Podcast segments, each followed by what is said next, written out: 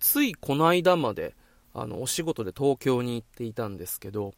僕はあの、東京に、まあ、大学卒業してから、4年間ぐらいかな。住んでたことがあるんですよ。で、まあ、東京といっても23区では決してなくても本当に端の端の、えー、福生市という、知ってる人は知っている、まあ、ど田舎の、本当に東京の端っこの方の、西の方の、八王子よりちょっと上の方の、えー、ところら辺に住んでいたんですけど、あのー、まあ、上京して役者になるぞってこう目指してですね、えー、上京した時に、まあ、あの、親戚のおじさんに、あの、ちょっと、お世話になるということで、一応居候させてもらっていた時期があって、で、そこでまあ4年ぐらい過ごして、で、そこからまた4年ぐらい、今度は埼玉の大宮の方に住んでいた時期がありまして、で、今回、まあそのお仕事で東京に行くときに立川、立川市の方に、えー、行く機会があったんですよ。で、そこでちょっと時間があったのでですね、本当に何年ぶりだろう。10年ぶりぐらいかな、そのほんと上京した時ぐらい、その時以来の、なんて言うんだろう。その、昔住んでいた福生市、まあ、僕が、えー、住んでた、あの、地域の最寄りの駅は、まあ、牛浜っていうとこなんですけど、ちょっとね、えー、なんかまあ昔を懐かしむではないけど、ちょっと行ってみようかなと思って、えー、歩いて、ちょっと、スマホをね、こう動画撮影してね、あの、あ、こんなこともあったな、ここ懐かしいなっていうちょっと、えー、街歩きをしてきました。で、今回はちょっとこのビデオポッドキャストで、えー、撮ってきた動画を見ながら、えー、ちょっと当時を振り返ってみたいななんてことを思ったりしています。というわけで、えー、いつにも増してですね、本当に個人的な、え、懐かしむ、え、音声にはなってしまうんですけれども、もし、え、興味がある方、お付き合いいただけたら幸いです。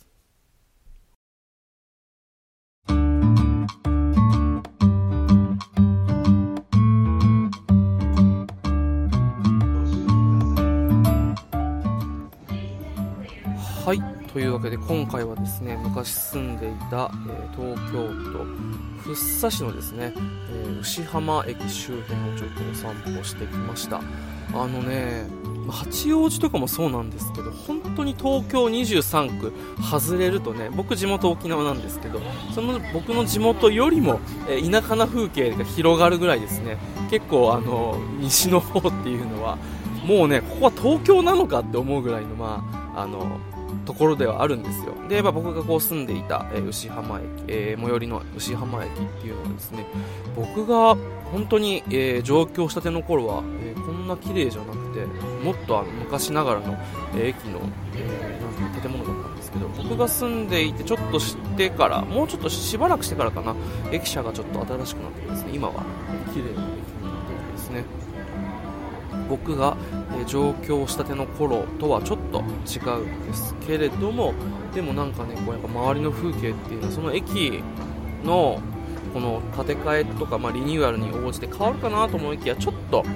整えられたぐらいでそんなに変わってないんですよね。でまあこの駅から僕が前住んでいた家っていうのが、ま、徒歩10分から15分ぐらい、まあ、約1.3キロとか1キロちょっと超えるかなぐらいのところにあってですね、えー、本当にまあ養成所時代、あの稽古場がですね、東京の、えー、墨田区錦糸町にあったんですよ。で、これ分かる人は分かると思うんですけど、もうね、死ぬほど遠いんですよ。ま、電車で行ったら乗り換え1回だけなんですけど、本当に、この、まあ、僕が乗ってるこの牛浜駅、青梅線っていうのがあって、この青梅線から直通で中央線に、え立川で乗り入れて、そこからお茶の水までぐーっと走って、そこで乗り換えて錦糸町に行くんですけど、この当時はもうその錦糸町、スカイツリーできて、えー、駅の周りも栄えていて、まあ、繁華街だったりとかするので、そこからこの、帰ってきたら、もう本当に閑静な住宅街。えー、もう夜とかになると、ほぼコンビニとか、あと走っている車の明かりぐらいで、あの、スーパーとかも開いてないし、本当にこう え？なんかこう、電車に乗って、えー、数時間前までは、もう、ザ都会みたいなとこにいたのに、えー、こう帰ってくると、なんか本当にど田舎の そういったなんて言うんだろう、まあ、住宅街、えー、っていうところに、まあこう、まあ、家があったので、すごく当時はこのギャップっていうのになんかね、あのー、面食らいましたね、なんか。うん。ただこう、なんていうんだ、住み慣れてくると、この逆に、まあ、自分の心を取り戻すじゃないですけど、やっぱこうずっとガチャガチャしているところもまあいいんですけど、まあ、僕住んでたところ、もともと地元の沖縄も、そんなにこう、なんて言うんだろう、都会ではなくて、どちらかっていうとちょっとまあ、ちょっと田舎みたいな、本当にま住宅街、ここと似たような感じだったので、まあそういった意味では、えー、まあ、えー、都市部のですね、稽古場とか、劇場とかで揉まれて、で、帰ってきて、こでなんか人心地つくみたいな、そういう、あの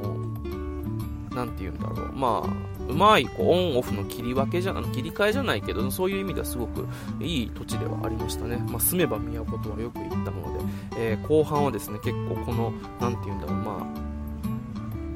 都会と田舎のこのなんて言うんだろう二重二重生活とは違うけれどもなんかそういったあの違いっていうのを楽しめていた気がします。でね、まあ、この駅から家までぐーっとなんだろうこうまっすぐかと思いきや、まあ、急な上り坂とかねあったりしてですね、まあ、当時はあのスクーターとかで駅までガーってこう走っていってからあのそのまあ、駅前にあの電車あじゃ、えー、バイク止めてでそこから駅に行ってたんですけど後半はですねそのバイク、えー、壊れちゃってもあのなくなってからはですねこの長い道のりっていうのをね毎日こう歩きながら、えー、通ってたんですけれどもあのねもう本当に始発終電みたいな生活をずっとしてたんでもう寝過ごしたりすると特に僕養成所研究生とかだったらもう先輩とか、あとは劇団員さんにどやされるわけですよ。だから本当にこの長い道のりを、あの、寝坊した日とかはですね、もう本当に猛ダッシュで、えー、走って、1キロぐらいあるところ、本当に、なんだろう、6、7分あの、歩くのの倍ぐらいのスピードでこう走った日っていうのはもう本当に数えきれないぐらいありましたね。うん、そういうところをこう、なんかね、ゆっくり、えー、振り返りながら、あ、ここ走ったなとか、えー、寒くてこう、なんて言うんだろう、帰り道、いつも終電ぐらいに帰ってきたんで、こうもう閉まってる。たまにこう早く帰れた時はこの道中にある、あのー、薬局とか、あとはこうスーパーっていうのが空いてたりして、そこでこうなんとかこう食べ物買ったりとか、ね、そういうのしてたんですけど、うん、本当に静かでね、夜はもう、で東京よりとかも、あのー、ね、都市部よりも冬は冷えるんですよ。だからうわ寒くなったななんてことを思いながらここのこう道を歩いてた記憶がありますね。うんなんかまあ本当にこう特別何かがあるっていう道ではなくて本当になんかもうちょっと学校があってで静かな住宅街でちょこちょことまああのコンビニがあったりえー、薬局があったり、あとはまスーパーがあったりっていうだけなんですけど、何だろう、何でもない道にもその当時の思い出っていうのが染みついてるというか、あのね、すごくこう、懐かしい思い出がありますね。で、僕が乗ってたのが青梅線っていう、まあ、あの、奥多摩に向かう路線なんですけど、その牛浜、最寄りの駅の牛浜の1個手前の拝島っていうところで、武蔵五日市線っていう、あの、また路線があるんですよ。これもローカル線で、ほぼほぼ無人駅のものなんですけど、そこのね、あの、高架下とか、まあ、その路線が、あの、走っているのが、こう、電車ね、見えたりとかしてですね、なんかそういうのもちょっと懐かしかったりとかしましたね。なんかこう、高架橋の下を走ってるとこう上を電車が走るんですよ。でなんかこう、まあ、ローカル線で自分がいつもこう乗ってる、まあ、移動手段電車、まあ、沖縄にはなかなかないものなのでそういうのをこう見ながらあ違うところにも行けるんだっていうなんかこう電車に興味持ってこうちょっとこの先どうなってるんだろういつも決まった駅でしか降りないけどちょっと1個隣の駅に行ってみて、で、その先にまた違う路線があってっていうなんか電車に興味を持ったりとか、あとお金ない日は大回り乗車っていう、隣の駅に行くのをこう、ぐるーっと大回りして、電車だけで楽しんでっていう日もありましたね。まあ、本当にこう、役者を目指してお金がない時代を過ごしたのが本当にこの福生の牛浜駅周辺だったんですよ、まあ、住所で言うと南田園っていうところになるんですかね。うん。本当になんか多分家族とかいてこう暮らす環境っていうのはすごく最適なんだけどこう車とか持ってない僕からすると結構こう 休みの日とかねこうお金ないと電車も乗れないから歩き回ったりしてですね。なんとかこのあまり何もない静かな土地を、えー、楽しみ尽くそうみたいなことを思ったりしてですね 歩き回った記憶があります。この最寄りのスーパーとかもですねもう本当によくここでこう買い物してお金ない時になんか特売品見つけたりとか、あと今、あのなんか久々に行ったらあのセリアとか100均ショップになってたんですけど、ここゲオだったりとかして、そこのゲオでこう DVD 借りてこう楽しんでたりですね、まあ、そういう当時の懐かしい思い出とかっていうのも、ね、あのお店はちょこちょこ変わってるんですけど、ほとんど風景変わってなくて、なんか一気にこのお金がなかった、えー10年前もう大学卒業したての24とかの時代に歩いてると戻りましたね。まさか、えー、10年後に、えー、舞台のスタッフとして、え、地元の沖縄から、えこんな東京にこう遊びに来てる遊びに来てるとか仕事しに来てるっていうのは当時の僕は思いもしませんでしたね。いやー本当に懐かしい。風景があんまり変わらないっていうのもまたすごいですよね。そう。で1本道を入っていくと僕の住んでたアパートの、えー、1本向かい、あのー、中に中というか1本こう外れにですねもう多摩川がこう走流れてるんですよ。多摩川沿いのいわゆるまあ河川敷っていうんですか？そういった風景っていうのもなんかこう新鮮でですね。僕沖縄に住んでてこう沖縄で変わっていったらなんかこうあんまりそういうなんかこうせせらぎでこう、まあ、僕らの世代で言うと、金八先生とかドラマやってましたから、そういうドラマのこう、あの河川敷みたいな、ああいう光景ってちょっと、東京の、またちょっと一種、ある種違ったこう、憧れみたいなのもあったりしたんで、そんなのがね、こう、そういった景色が、すぐそばにあるっていうのはちょっとテンション上がったりしてですね、すごくこう、この、多摩川沿い、あの、ランニングしている人結構多いんですけど、そこに混じって僕も走ったりとか、よくしてましたね。で、僕が行ったのがちょちょうど、まあ、大学卒業してオーディションも受かって、春からこの養成所に通いますっていう、まあ、3月末ぐらいだったんですけど、4月になるとね、この、えー、川沿いもですね、桜がこう満開になってですね、それはそれは本当に気持ちのいい、なかなかこう、沖縄で桜、花見っていうのはあんましなくてですね、あの、沖縄の桜はまたちょっと、東京とかのこのソメイヨシノと違うので、色が濃いピンクな。で、花自体はこう、ちょっと、ポツポツポツっとあるような、あんなこう、花びらが満開にふわーっとなる感じではないので、なんかそういった風景とかも見れて、うわーなんか田舎だけど、なんか俺でも沖縄出たんだっていう実感をね、すごく感じた場所ではありましたね。本当にね、すっごいこう素敵な景色なんですよこの緑とあとこう淡いピンクにこう何て言うんだろうこうふわーっと満ち満ちたあのー、風景っていうのは沖縄にはまたない景色だったりしたのでねすごくなんか懐かしい思い出がありますねでまたこの川沿いとかでねこう草むらとかにちょっとベニヤ板を置いて僕当時タップダンスやってましたからタップダンスの練習とかをずっとしてた記憶がありましたね。こう、まあ、東京だとステージとか、こう、スタジオ借りるのってお金かかるけど、ここだったら、ただで、まあ、ベニヤ板敷けば、え、すぐ、あの、タップダンスできるじゃんっていうことで、そこで結構、あの、まあ、ブルージャイアントの台じゃないけど、こう、ね、河川敷でタップの練習ひたすらした時期がありましたね。まあ、その甲斐あって、えー、卒業公演とかではタップダンスちょっとソロもらったりとか、えー、見せ場もらったりしたっていうのもちょっといい思い出だったりしますね。なんかこう、下積み時代じゃないけど、なんかそういうちょっと、えー、なんて言うんだろうな。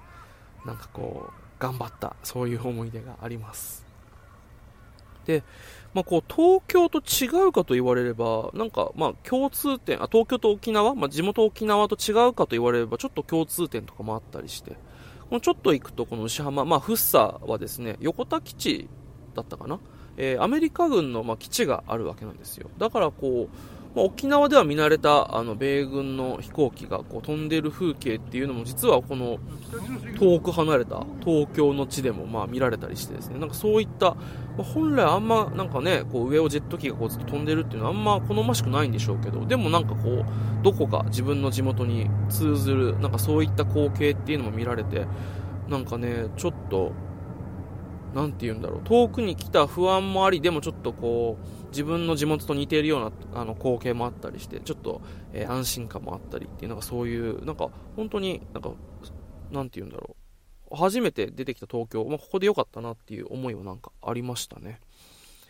でまたこう遠く、えー、橋をこう渡る電車とかって見るのもねすごく気持ちが良くてねすごくこうなんだろう。これを見ながらまた物思いにふけるみたいなそういう感じもありましたいやー、懐かしいものばかりだな、本当に。11年前かもう24にななった年だったので、もう僕、え今年35になるので、11年前なんですけど、夢を、夢だけ持って、本当にもうスーツケースあと1個ぐらいで、えー、上京してきてですね、なんかこう、こっから演劇で食っていくプロの役者になるんだっていう、まあ、思いを持って、え、出てきた、まあ、青年が一番最初に訪れた、え、街っていうことでなんかこういろいろとなんかね思うこととかいろいろあったりしましたね。なんかあの時のがむしゃらな恥かいてもとりあえずやったるぜみたいなそういう思いって今どこに行ったのかななんてことちょっと寂しいこと思ったりもするんですけどなんかまた当時の自分をちょっと思い返してまた沖縄帰ってきて、えー、頑張ってみようかななんていうそういうまた当時の自分にちょっとあったようなそういう思いもありました。オードリーの若林さんがなんか思い出って道に宿るよねみたいなこと言ってたけど本当になんかね当時の自分がちょっと2、3歩先歩いて、その後をこう追ってるような、なんかそういう不思議な感覚がありましたね。うん、まあ、その当時思い描いていた自分にはなれなかったけれども、なんかね、なんかこういうセンチメンタルなことを言うのはあまりよろしくないんですけど、でも、ね、なれなかったけど、その、当時の自分が今の自分見て、ああ、でも、こういう道もありかもねって言えるような、なんかそういう自分になりたいものですね。今はなかなかこう、仕事だったりとか、あとはまあね、体型とかも当時、当時からしたら俺、やばいね、25キロぐらい太ってるから 当時一番痩せたんですよ。うん。うん、だからね、そこら辺はちょっと、えーと、なんか、かつて、えー、夢を持って、えー、頑張っていた11年前の自分に恥じないような自分になりたいななんてことを思ったりしております。ちょっと昔を懐かしんで、なんかね、センチメンタルになってしまいましたが、えー、頑張っていきたいと思います。というわけで、なんかグダグダになってしまいましたけど、当時の、えー、昔住んでいた街をちょっと、えー、お散歩してきたので今日はちょっとその映像とともにですね、えー、かつての自分っていうのをちょっと振り返ってみました。なんかこういうのも結構やってみると面白いですね。また、あの、いつもこう、音声で喋っているものの、サポートじゃなくて動画ありきでそこになんかこう、ちょっと中継というか、えー、当てれこしていくみたいなのもなんか面白いかなと思って、今度なんかまたそういうのを思いついたらやってみたいななんてことを思ったりします。というわけで、最後までお付き合いいただいた方、ありがとうございました。よざちでした。それでは、また。